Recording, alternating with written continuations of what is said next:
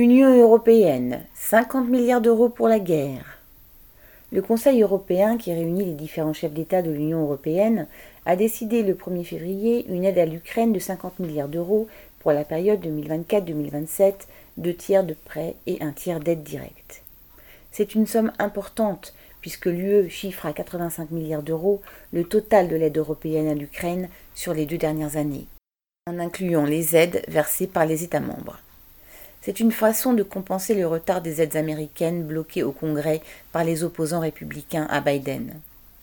Ces milliards, la population ukrainienne n'en verra pas la couleur.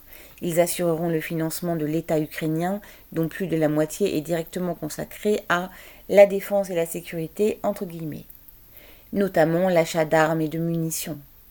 Une bonne partie de cet argent ira arrondir les bénéfices des marchands de canons occidentaux qui les fournissent. Alors que les industriels français du secteur de l'armement demandent depuis des mois un financement à long terme et des garanties d'achat pour pérenniser la filière entre guillemets et rendre possible une montée en puissance de la production, nul doute qu'ils trouveront une partie de leur désir exaucé par cette aide à l'Ukraine entre guillemets.